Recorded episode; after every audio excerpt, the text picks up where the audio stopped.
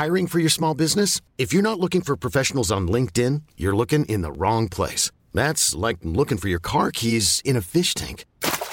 LinkedIn helps you hire professionals you can't find anywhere else, even those who aren't actively searching for a new job but might be open to the perfect role. In a given month, over 70% of LinkedIn users don't even visit other leading job sites. So start looking in the right place. With LinkedIn, you can hire professionals like a professional. Post your free job on linkedin.com slash achieve today. Hey there, listeners. This is Pat the Talking Bearskin Rogue from Flame On right here on the Nerdy Show Network. If you're looking for some sweet nerdy queer in your ear, then head over to nerdyshow.com slash flame on and check us out. We cover everything from TV to movies, comics to drag queens, and so much more. For a gay and geeky slice of pop culture life, get ready to flame on. The following program is presented by the Nerdy Show Network, geeky programming for all nerds across the multiverse. All Nerdy Show programming is made possible by the generous support of listeners like you. To learn how you can support this and other fine geek programming, visit nerdyshow.com.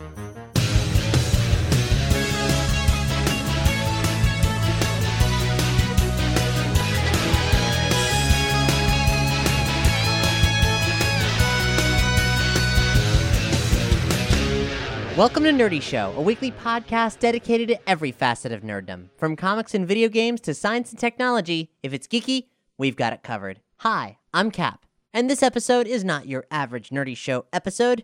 No, you won't find us talking about, you know, any nerdy thing under the sun.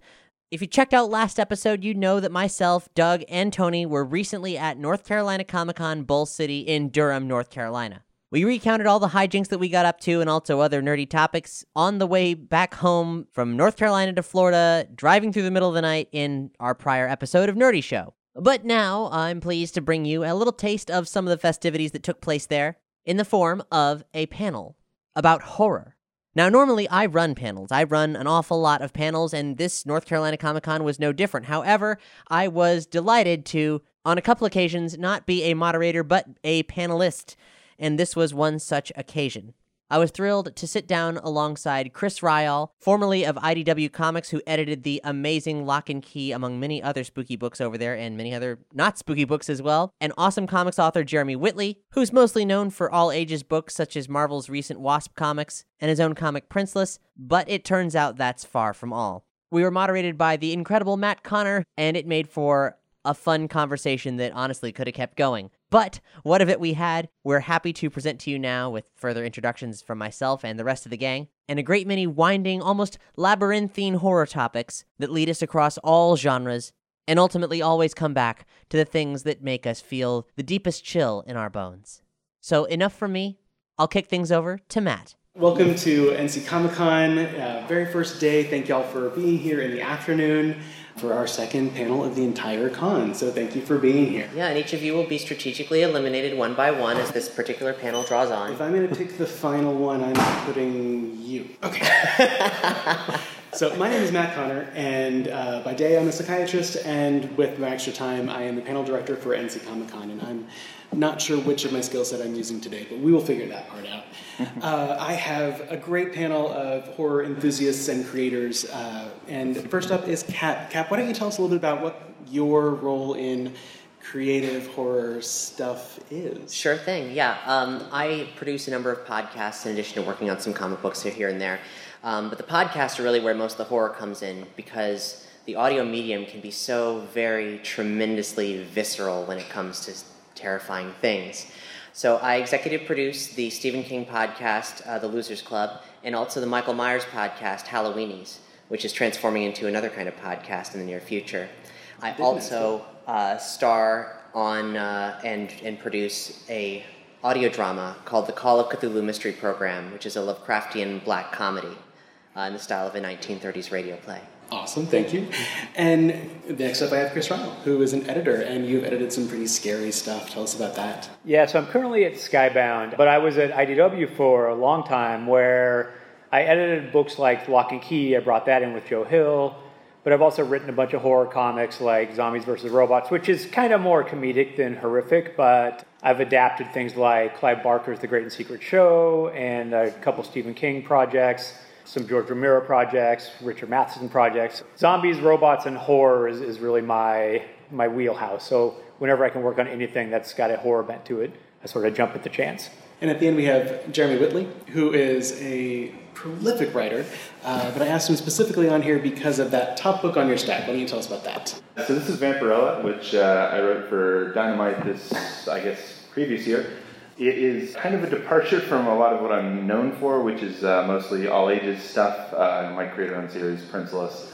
Um, well, there are some fun horror elements in some of the stuff in there. It's very, uh, very different from what I did in Vampirella, which is sort of uh, post-apocalyptic uh, action horror stuff, which uh, is a lot of fun for me. And uh, I'm trying to do, I think, more of that stuff because it's uh, it's fun to, to spread my wings and get to actually stab people occasionally because we never get to stab anybody in Princeless. Fictional. You mean in print, right? Not not necessarily Uh, people next to you on panels. Sure, let's go with that. That's what y'all are doing in horror now. What do you remember about growing up in horror? For instance, I know that I watched Halloween at a time that maybe CPS shouldn't have known about.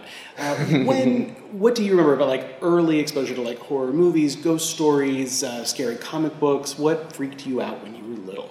I grew up in the age of the slasher films, and so after my parents went to bed, I would stay up and watch, you know, Friday the Thirteenth and Halloween and every kind of slasher film you could get, and I I loved it because it freaked me out in a way that feels quaint now. You know, you used to worry about the monster and the mask, and now there's much bigger, more real world concerns that where I'm like, well, nobody's gonna like lay in wait outside your tent now. But when I was a kid, when I was 10 or 11, like that stuff terrified and just enthralled me. And that led me naturally to Stephen King books. And so I was reading Stephen King and watching these movies at an age that, you know, my parents probably wouldn't approve of had they paid any attention, but luckily they didn't. And that, so that stuff sort of loomed large for me then. And it's like everything you like when you're that age, it sort of still looms large for me now. I think I came into horror kind of sideways through sci-fi. My dad was always a big comics and science fiction guy, and uh, I think the, the first horror movie I saw at again an age that I probably shouldn't have seen it was Aliens, which uh, I think really stuck with me. Uh, ended up getting me into the comics book knockoff of Aliens, which was 80s X-Men, um, you know, and, and The Brood, which uh, I deeply love. I love the weird existential stuff you can do with you know sci-fi horror, and I've since sort of grown into liking uh, you know some of the more slashery stuff. But the stuff that sticks with me is always the the weird psychological stuff, things like uh, the Babadook that I, I can't get out of my head after I finish watching it. That particular run of X Men is, is pretty wild. I distinctly remember that the one that has a cover of Storm, like an Animorph style sequence transforming into the Brood. Paul Smith's first issue. Yes. uh, we all remember it very fondly. Um, I, I was a very fearful child. And, and even like a documentary on Amelia Earhart would have me paranoid about the ghost of Amelia Earhart. like, uh, right? Where? Where? And also alien abductions as well. I had a, a large window in my room on a second floor, and it was just waiting to be filled with white light. And eventually I got over that. But I did consciously avoid horror for a long time.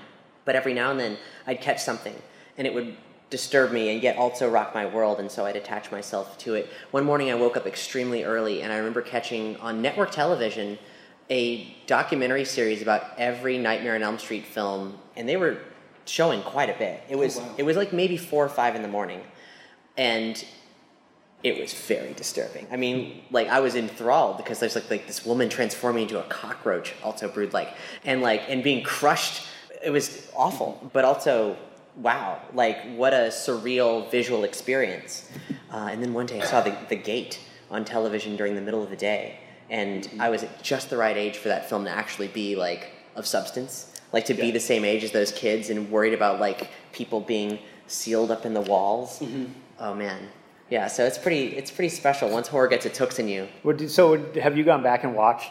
Like, does it still resonate the way it did? Yeah, I think that it has this. It's the gate still has this funky, really special vibe to it. It's one of those rare horror films that's about children and the things that children fear and being alone in suburbia, and that still really does hold. It's not scary, but it it has sort of a fable-like quality to it. So I remember Salem's Lot when I was a kid. It was the made-for-TV movie, and it was very clunky. You know, it was like I think it was made in the late '70s, and so But there was the scene with the little kid where he's floating amidst all this fog and he's scratching at his friend's window trying to get let in, and the kid lets him in and he floats in, and it just it scared the shit out of me, you know, as a, as a kid. And like even now, I recognize that it's a very hokey sort of schlocky movie overall, but that scene still gets me, you know, it Yeah. still works on that same level. simplicity can often really just hit you in a strange way. Like, for example, the earliest and I feel like most powerful scare of the entirety of Halloween, which I saw at a relatively young age as well, is is simply like the shots during the day of Michael stalking Laurie. Yeah.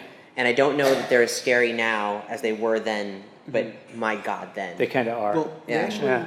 Yeah. we all rewatched it in anticipation of the remake, and the stalking scenes are scarier than the stabbing scenes. The stabbing scenes look a little fake now, but the stalking scenes feel like they could happen, and they feel scarier. It's why Stephen King books resonated then and now because it was like taking this horror that you always saw as like either this gothic thing or sort of that was out there to like mm-hmm. Now it's in your neighborhood, it's in your house. There was this movie When a Stranger Calls, which again, not a great movie, and the second half is totally forgettable, but the first half is all about this babysitter getting stalked by somebody who just keeps calling her and calling her and sort of menacing her over the mm-hmm. phone. And then, you know, back in the day before cell phones and when you, you didn't know who was calling you, there was no caller ID. She calls the police. Finally, the police track the call and they go, it's coming from inside your house. And just like the terror I felt when I saw that was like, wait, it can be inside your own house now? And I think that still resonates in a way that I didn't expect the movie to have that kind of sort of resonance and impact on me. Yeah, I watched that one again a couple years ago just for a laugh. Uh, and one, it was Carol Kane who was being stalked, like from Scrooged and Princess Bride, and she was really just this beautiful, like sex pot of a of an actress, which I hadn't seen her do before, and. It felt like that Scream opening with the, the call and the That one too, yeah. But it lasted like 45 minutes. Yeah. And you're just like, I am so tense and I'm so tired, but I need to know how this ends. Yeah, and you're it right, ends worse than you the- thought, Yeah, yeah. the- that first 45 minutes or so of that urban legend of the babysitter stalker. Yeah. Yeah, I totally, same vibe. You know, I, I recently uh, watched the the new version of It, and um, there's a lot of things that that movie does in incredible ways that they don't really have to. There's a lot of things that are just filmed in ways that feel unnerving, and like they're not necessarily things that make you jump or make you uh, freak out, but they're they're just between their, their use of shadow, their use of angles, the the sort of disconnected way they're filming some of the things, and, and it just sets a mood in a way that just sets you a little bit off, so that when they finally do get around to doing uh, something legitimately scary, you're like, oh no, I- wasn't ready for it. You know, it doesn't let you prepare and get comfortable and things, and uh, that was sort of an interesting thing to me because like I've seen it, like I've seen the original, like I know what's gonna happen, but like they managed to film it in a way that like made me never really feel like this was a comfortable story that I knew. It just kind of felt like, oh, this is all going to be terrible. I need to leave. Well, and it, it makes you aware because it's these kids seeing all this horrific stuff happening, and the parents like either don't pay attention, don't believe them. So then you're just like have that childhood fear of being on your own and not being believed, but also being stalked by this thing, and you're on your own. You, there's nobody there to help you because your parents are either uninvolved or detached or just don't believe what you're saying, and that like that's a fear that you sort of transcends horror movies. Yeah, and that Locke and Key, I think, is a great example of that as well, because that is a that is a story where you know the, the dad is dead and the mom is at the very least undependable, um, you know, at, at, at her worst, sort of self-destructive, and just like the fact that there there is nobody to help them, that they're facing this huge menace, and every time that an adult tries to get involved, either they're just like, ah, no, or you know, they get almost immediately killed. Because the magic, like good or bad, doesn't like the adults can't see it. Yeah. and it's Yeah. such a transformative menace. Like that's one of the things that echoes through it as well, is that you don't necessarily know what shape it's going to take. It- It's it's unreliable. It's like a disease. It can transfer from one person to another and creep out in strange places. That's why It Follows is so fucking terrifying. Yes, Yeah. yeah. It follows made me like suspicious of random strangers walking Yeah. down the street for a month afterwards. I was just like, ah, they're walking right toward me. That's, Yeah. You know, it's interesting that all three of you are talking about going back to these children, going back to these child mm-hmm. experiences of, of kids in the movies with, with Gate and Salem's and It, and it just, you know, I hadn't thought about that as a theme, but all three of you mm-hmm. keep on going back to children and movies. Why do you think it is that we get so connected to the kids in these scary movies? Well, that's when we were most vulnerable, for starters. That's mm-hmm. the easy answer. Yeah. But, but the more complicated answer is that children are connected in a more visceral way to a metaphysical world, imagined or real, depending on your beliefs. Yeah. But that makes everything so much more real, whether it's because there's a thin veil or just because of the way that children perceive reality. And that puts it in such a special place for things crawling out from every single shadow. This is super cynical, but from a psychodynamic developmental perspective in psychotherapy, we look at childhood as a tension between comfort and terror. Yeah, okay. That if That checks out. if mom doesn't feed you, you're gonna die.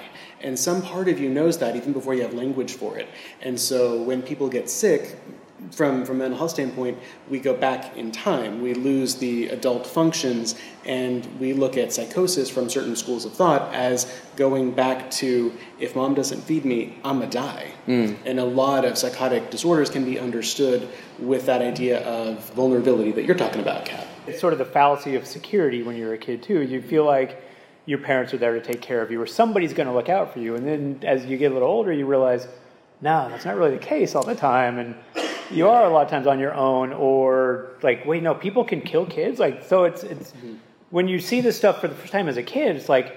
I'd never seen a slasher movie before and knew that you could be stalked and murdered and all these things. And so it resonates on a level that, as an adult, like, yeah, I've seen this before. I've, I've seen this story before. But then it was, it was so new and just so sort of eye opening that wow, the world is way more terrible than I thought. Yeah, and, and from the other side of things, like I have my own kids now, and now like I find myself much more worried in scenes where, where there's some sort of uh, menace towards children, like because I'm so conditioned to like think about how my children are going to die any moment when I'm when I'm not there because not only are they defenseless, they're just so stupid. Um, they, they will just wander into things.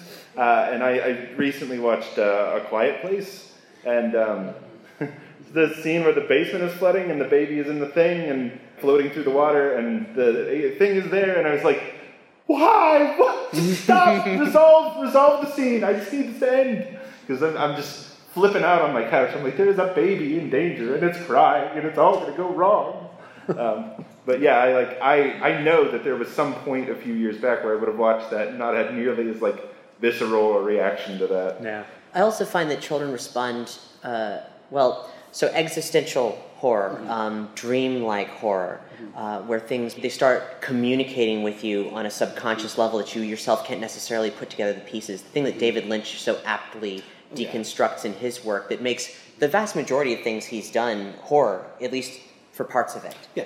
I would definitely like put many of his works as being like the most scared I've been in any given thing. So in that dreamlike way, kids are also very attached to that. The you know, how many times as a child did you come to your parents' room like terrified, sobbing and, screaming from a nightmare, and then you know, like you managed to make your your way from your bed to that room with nothing but this gulf of terror in between, not even remembering necessarily what happened. The sublime, the gothic, the the concepts that are larger than than human understanding, the things that Lovecraft tapped into by describing it in such vague but poetic ways. Like that is where, for me at least, the greatest horror lives. Yeah. Yeah, I think Neil Gaiman is another person who has Oh my gosh, a really strong connection to like having things that on the surface they're mostly weird, uh, but like on some sort of deeper level, like uh, I read The Ocean at the End of the Lane. Yes. And like it is, for the most part, kind of a scary kid's book. Like you know, you could uh, definitely read that at like in like middle school, but there's a, a point where like this thing is more or less controlling his dad, and like the dad is drowning, you know, his own his own kid in this story, and it's like, why? This is so terrible. Like I'm so glad you brought that up me. because the, the helplessness of being a child is is Yeah. so well embodied in that. Everything that's supposed to make him feel secure in that story is turned against him by this force. Yeah, it's so And well it's- established as like uh, like having a relatively safe status quo, and then it all gets systematically taken away. It's so good. Yeah, it's it's a quick read. Like it's a it's based it's almost a novella, but like yeah, definitely put that on your list if you want something that's that's scary in, in unusual ways. So y'all have been talking about a variety of, of horror media. You've talked about movies, you've talked about short stories and books. What do you think makes this particular emotion so adaptable to so many different things? Cap, you mentioned the audio drama being specifically tuned to horror. Can you talk a little bit more about at least audio? Yeah, absolutely. So, the theater of the mind is one of the most dynamic mediums that we have to operate in. If you have a movie, you're presented with a very a finite space, and if you're paying enough attention, it can draw you in in, in a very powerful way. Uh, if you're reading a book, you get to fill in the blanks and potentially make the most horrifying things. But you also are 100, it's 100% reliant on your reading comprehension, the amount of, that you're investing in transforming those words and decoding those and making them into thoughts. But with an audio drama, you have the capacity to give um, a, a lot of helping hands to nurture people to a place, and then the mind fills in the rest of the blanks in a really powerful way because um, if it's well crafted audio drama, we're going to set you up to fill in those blanks in the most viscerally horrifying way possible. And it allows you to almost be within the minds or headspaces of the individuals because they're just voices talking. So you can be this character walking down a corridor. Uh, you can be with their narrative. And when something like comes out at you, it places you in there in a similar way to where, say, a video game, like say Silent Hill, what an incredible experience playing the first Silent Hill. Like that level of interactive horror was was phenomenal because you are you put yourself into that game as an avatar and anything that happens to Harry is in fact happening to you. You'll be holding the controller, you'll be like, ugh, you will, you will physically move because that thing has reached out to get you.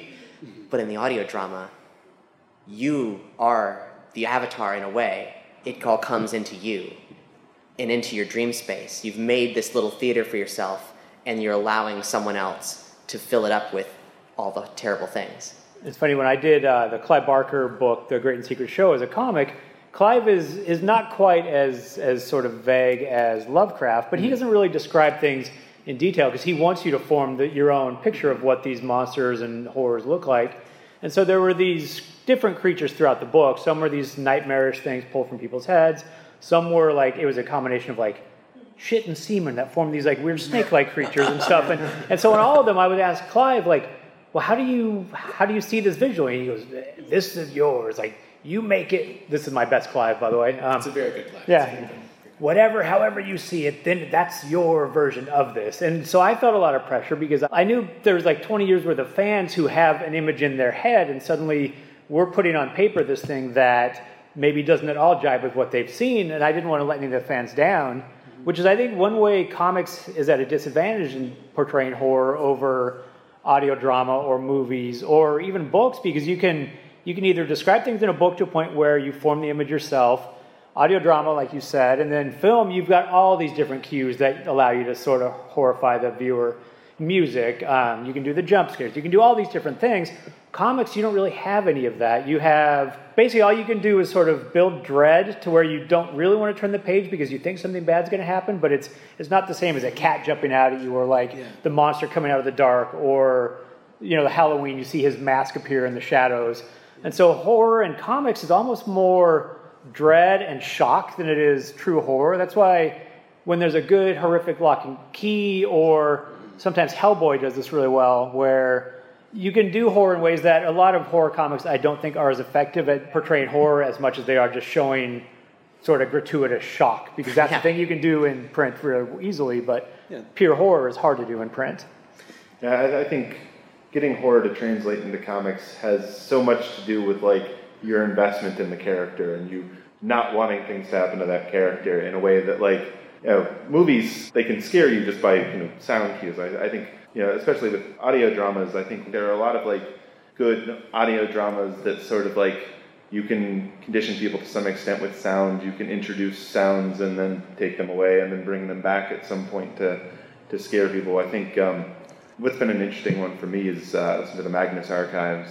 It started out as just a guy reading scary stories, and like it is, they're genuinely pretty like existentially scary stories but uh, they, have also introduced more of like bringing those things sort of out of the pages of the story into the, the real world of the podcast and in a way that's been interesting because they introduce these things to you and you learn about them in a way that's semi non threatening, but then they're real and uh, suddenly you're like, oh, that's uh, serious. Yeah, and actually, Jeremy and I were at uh, a book signing for Alice Isn't Dead, uh, the novelization of the podcast.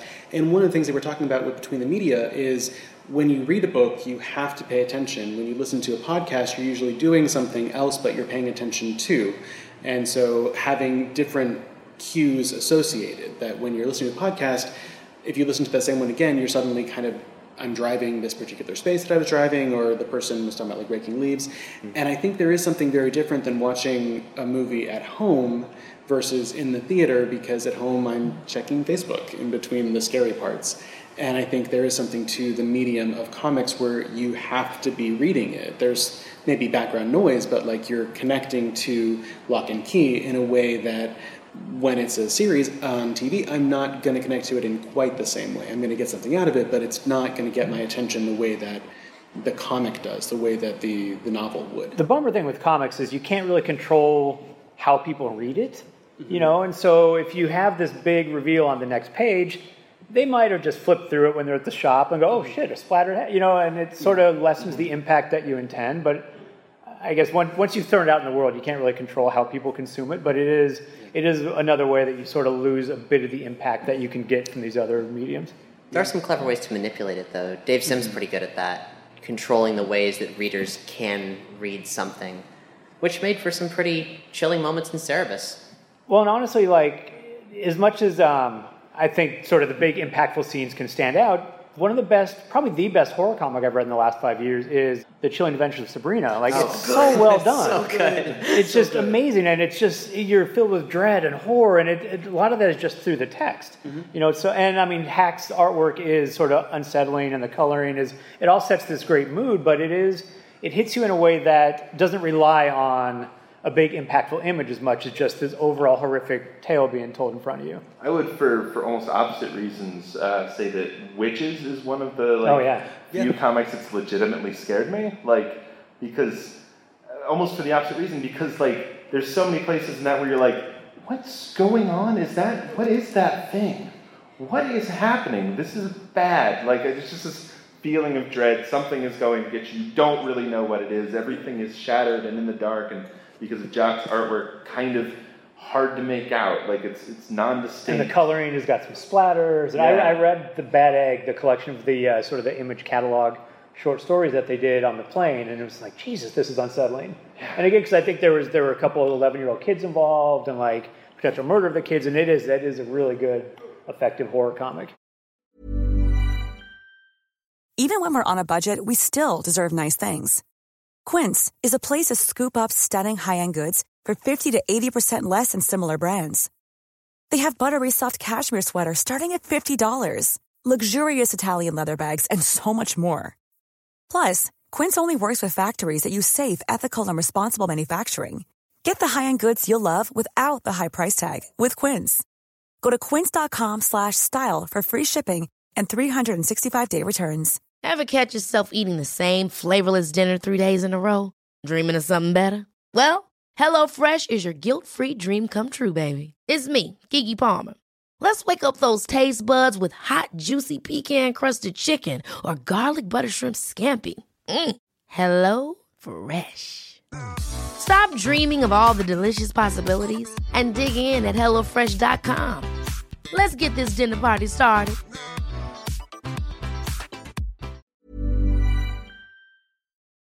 So you're talking about unsettling, you're talking about uncomfortable feelings, and yet, whenever we do horror panels like this, um, one thing that we have to think about is that you're always asked, why do you like being scared? Why do you like horror stuff? Why don't you just watch happy stuff? Mm-hmm. How do you respond to, you know, why do you like horror? Why do you want to be scared? I mean, life is pretty scary, yeah. Like, and I'm like, I'm a parent now too, and everything's fucking terrifying now. Like, yeah. just everything could go wrong at all times. And I never would have expected to be completely rewired in the way where I dread everything all the time now. And I don't know, I think I just always like feeling off kilter and, and sort of unsettled because feeling settled is kind of boring. And there's nothing to really sort of get you up and down. I don't know. I mean, it's probably a hard thing to define, at least for me. But I, I think I like the feeling of being shocked and scared and unsettled more than I just like the feeling of feeling things are okay. Like okay is never Yeah. enough. And what you're talking about from a psychological standpoint is the idea of putting a behavior on cue. If I'm scared all the time, but I know I'm going to be scared right now because I'm watching this, and I know the story is going to end, I can exercise that. I can I can put that on cue, and then I don't have to be scared that it's going to come up out of that. I've I've gotten it out, Yeah. and that's but actually a really important psychological term that we use. I feel there's a certain amount of discovery in horror, like self discovery, because you're subjecting yourself to something that makes you feel that vulnerability, and you don't necessarily what's going to come out the other side in terms of your reaction to it. So definitely for me, I, I go to it because because it takes me to a, a place where, where I'm not necessarily as in control as I normally am. There's, Yeah. a, there's a surrender to it. I, I think for me, um, what I like about horror is I feel like you know there are certain conventions and, and certain things in the genre, but to some extent, nothing is sacred in horror. Hmm. Like there are a lot of stories that when you start reading them, especially somebody who reads a lot of stories or writes a lot of stories, my my wife is continually confounded by the fact that I will say words that a person is saying on the television at the same time that they're saying them, having never seen the hmm. movie. I'll just be like, oh yeah, he says blah blah blah blah blah. It's all queued up. But like, you know, there's certain things that won't happen in a romantic comedy. There's certain things that won't happen in even you know a, a serious drama. Um, but you know, in a horror movie, anything can and sometimes will happen. I think my favorite horror movies are are the type that like they end up bringing things to some sort of conclusion, which is like uh, where not everything works out, or where there's that like last twist that you weren't expecting that, that pulls everything together. Um, I was really surprised uh, recently. I watched Happy Death Day. I was all set for that to be a, a very dumb PG-13 horror movie, and in some respects it is, but in some respects it goes we know what you think this is. It's a dumb PG-13 horror movie, but we're just gonna we're just gonna turn it on its head a little bit. We're gonna we're gonna twist it, and as soon as you think you know what's going on, we're just gonna twist it a little more. And it's fun in that there are fun elements to it. There are different elements to it. You don't know what's gonna happen. I mean, your character, your main character dies several times, so there's still like a level of investment there. Jeremy, you mentioned your wife watching movies with you and seeing that. I'm wondering, uh, do your loved ones read or listen to your horror work? Not yet. My my wife generally doesn't enjoy horror stuff. Uh, period. She's uh, she's high on the anxiety side of things, so she's sort of living that life to begin with. She doesn't really need, I think, additional stimulation as far as that goes. But uh, you know, I, I wouldn't. I'd be fine with uh, you know my family members reading my stuff, but I don't think it's happened yet. Yeah. Horror wise. Yeah, when I first wrote Zombies vs. Robots, my daughter was like uh, three or four months old, and it was awful. Like, it was awful. Like, you don't sleep, you're miserable. The kids got you just deprived of every sort of creature comfort in your life, and it's just you're just trying to keep this unappreciative thing alive. And so when I wrote Zombies vs. Robots, it had one human in it, this little infant. I named her after my daughter, and then the baby died at the end. And so my wife read that. I was I was just working some things out, man. Um, so my wife read that and she's like, mm, I don't think I'm going to read any more of your stuff because if you're just like killing off the family in your fiction, like anyway. So no, she doesn't really. She doesn't, she's not a big comic person anyway. But I think that was she was like, huh. Are you trying to tell us something? I'm like, no, no, just this is just my subconscious working out some things. the kid's great now, but in those first few months, whew, Oh, yeah, that's, that's that's the same sort of headspace I watched The Babadook in, which is why I think that affected me so much because it's just sort of like she's sleep deprived, I'm sleep deprived. She's angry at her kid all the time, I'm angry at my kid all the time. It's actually this horrible thing that's going on under the surface. Is it that horrible thing that's going on under the surface? I feel like maybe it is. I'm really feeling this character right now. So there's a horror book club that meets in Raleigh uh, once a month, and we did a story uh, last night where a parent leaves a kid at a gas station at the end because she just kind of does that. And all the parents were talking in the group about how that was the scariest part for them, not because of how awful it was, but because everyone has wondered, could I just leave this kid somewhere? like, I mean, can I return it? And and I think that's something that horror does so well, which is speak the taboo. It hmm. it's willing to to do that. Horror is great and it covers such a breadth, but it does get a lot of criticism for the way that it portrays diversity or, or intersectionality. That Get Out was seen as such a, a markedly profound, important timepiece of a movie because of the way that it treated race. Um, historically, we know that black characters don't, they're usually like one or two, and, and horror is a mostly white genre, or at least it has that reputation, and there are certain time periods where that's very much the case. Could you speak a little bit about the way that horror, when it does portray intersectionality or diversity well, and how you might want to get that to a better place? I know, Jeremy, your Vampirella is embracing sexuality in a very different way than I think um, that comic has before. Why don't you start us out? Yeah, Jeremy, I would really love to know about your take on Vampirella I was because I gonna was it unaware looks, of it it. looks way better. Yeah, I just I know the way you think Vampirella of as Vampirella. just the cheesecake. Elvira. Yeah. Yeah, Not I, I Jeremy's. had I had luck in, in some respects that uh, Paul Cornell had been on the book right before me and uh, had taken her out of the traditional Vampirella costume, so I didn't have to do it. um, and it was it was nice to like not have that as a limitation already.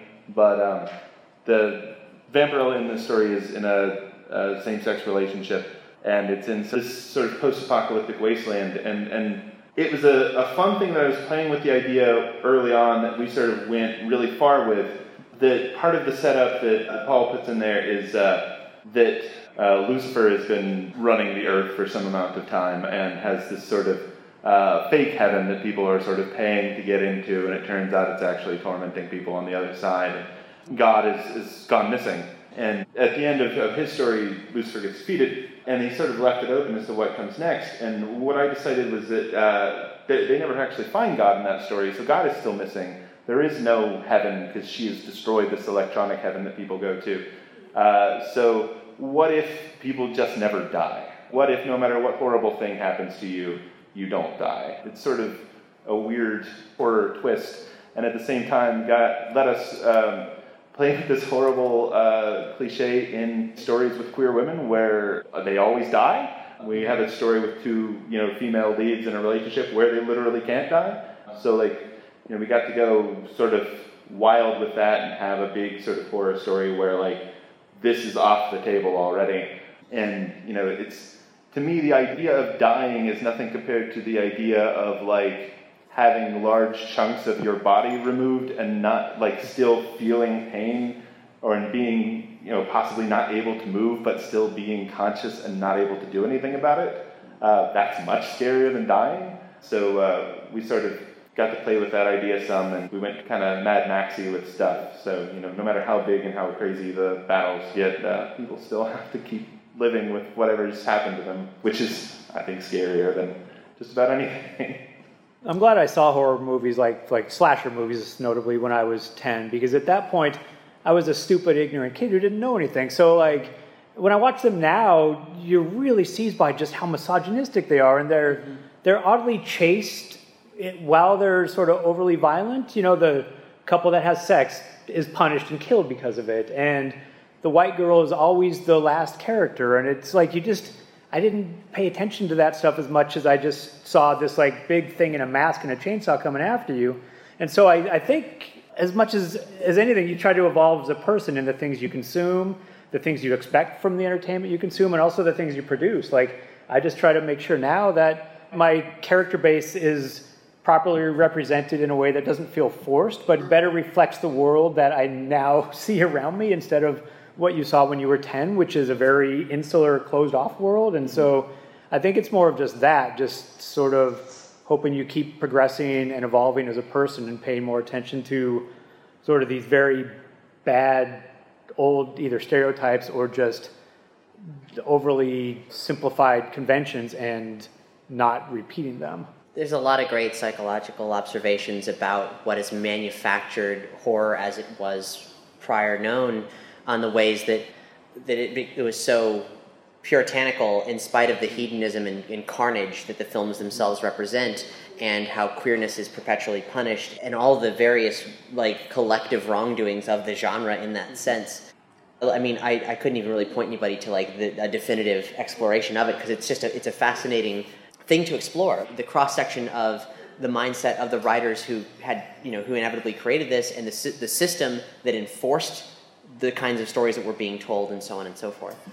But now that we are in a place where things are just better in that sense. There are more opportunities to do wonderful experiments like Get Out that show people something that's sort of familiar but in a completely different sense that tells something that's like a an honest fundamental truth of, of human nature, at least in these modern times.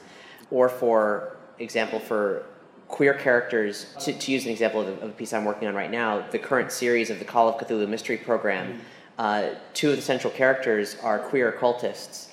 And many of the facets that brought them into this like 1920s world of the occult is because you know queerness is underground. The occult itself is also underground. So therefore that aspect of them allows them to have a greater understanding of these dark things um, for better and for worse because it's it's horror. Yeah.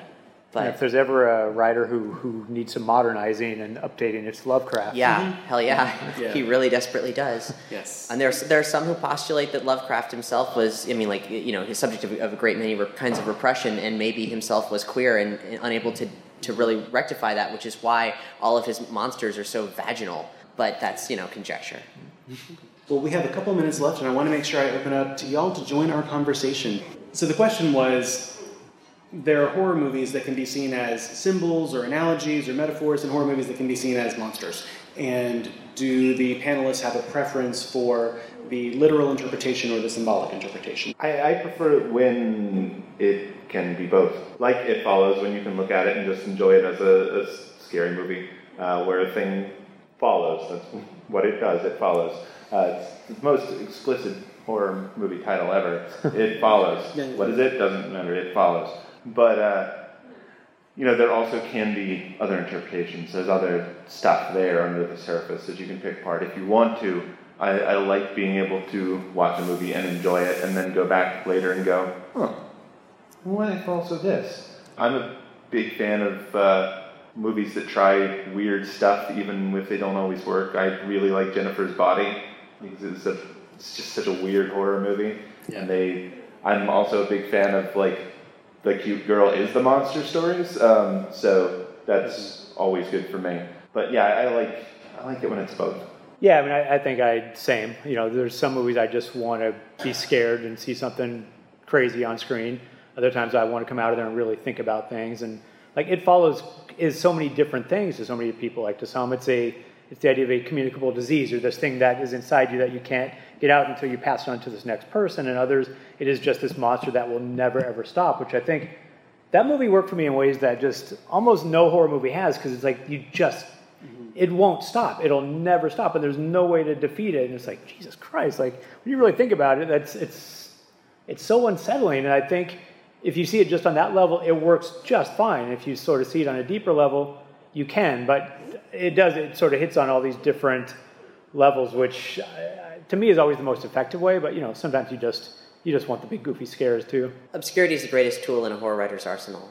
And the obscurity of is it just a monster or is it something more that the discussion that you're having with yourself and with others about what it actually represents that's that's the fuel that keeps the horror film burning inside you after it's over and that's a success like that's that's a, a beautiful thing to make to help other people experience that unease on a perpetual cycle like that Well, you know, a lot more people talked about that movie a long time after they saw it than like Halloween. Like, oh, remember when the dude in the mask killed people? Yeah, I guess. What else? we? You know, and so like it follows, sticks with you in ways that sort of your typical horror movies don't, which makes it that much more effective.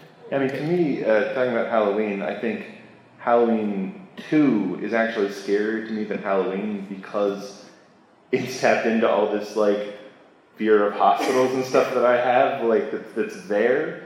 So, like, yeah, scary horror movie stuff is, is good and whatever, but, like, you know, at the point that, like, I'm, I'm much more likely to be at a hospital and be like, something's wrong and I don't know what it is. Than I am just in my house. The So, like, hospital was crazy understaffed. yeah, really, really understaffed. And none of the lights worked. Yeah.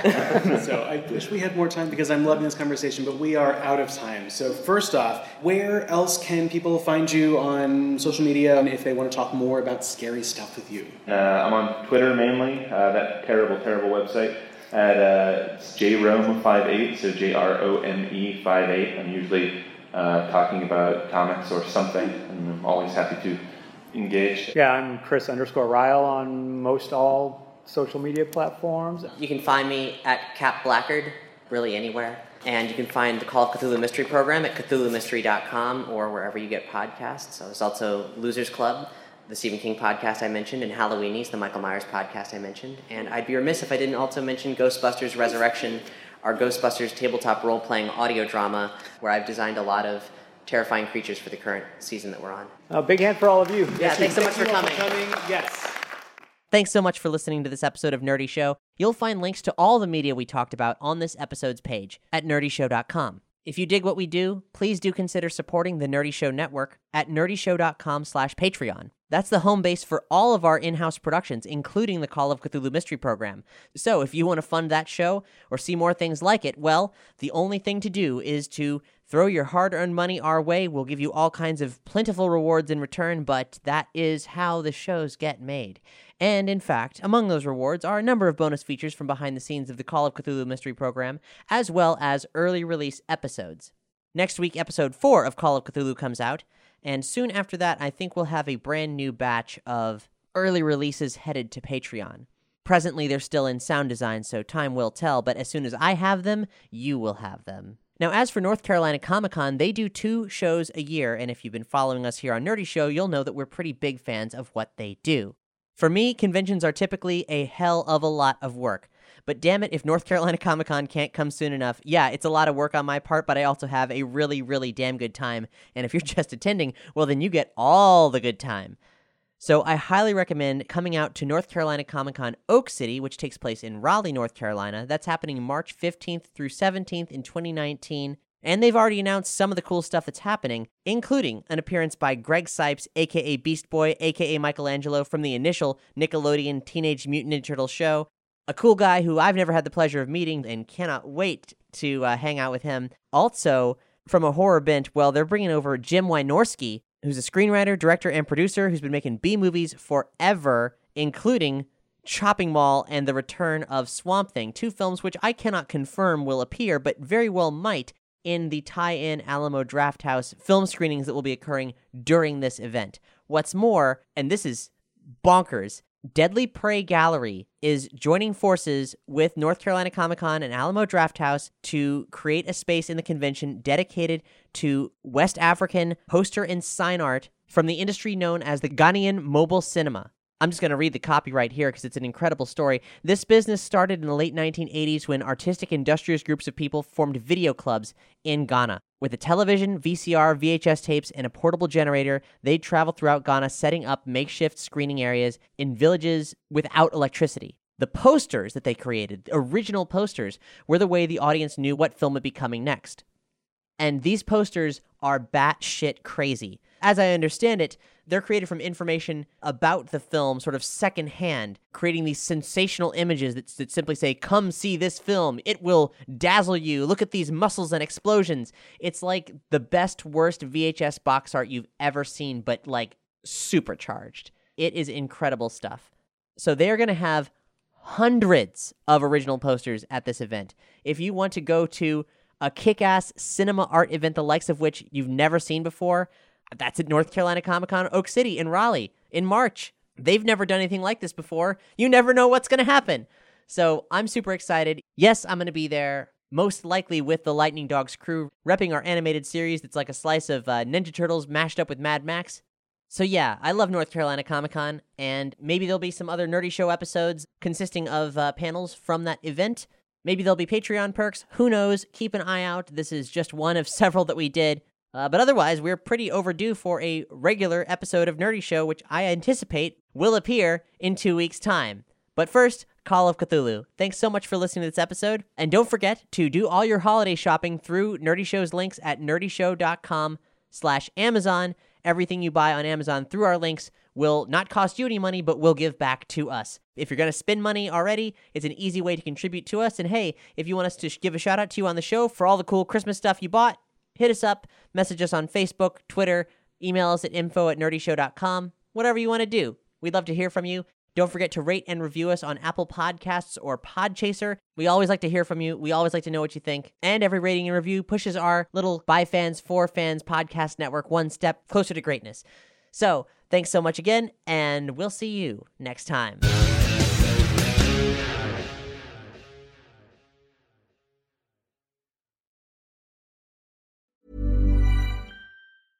Ever catch yourself eating the same flavorless dinner three days in a row? Dreaming of something better? Well, HelloFresh is your guilt free dream come true, baby. It's me, Keke Palmer. Let's wake up those taste buds with hot, juicy pecan crusted chicken or garlic butter shrimp scampi. Mm. Hello Fresh. Stop dreaming of all the delicious possibilities and dig in at HelloFresh.com. Let's get this dinner party started.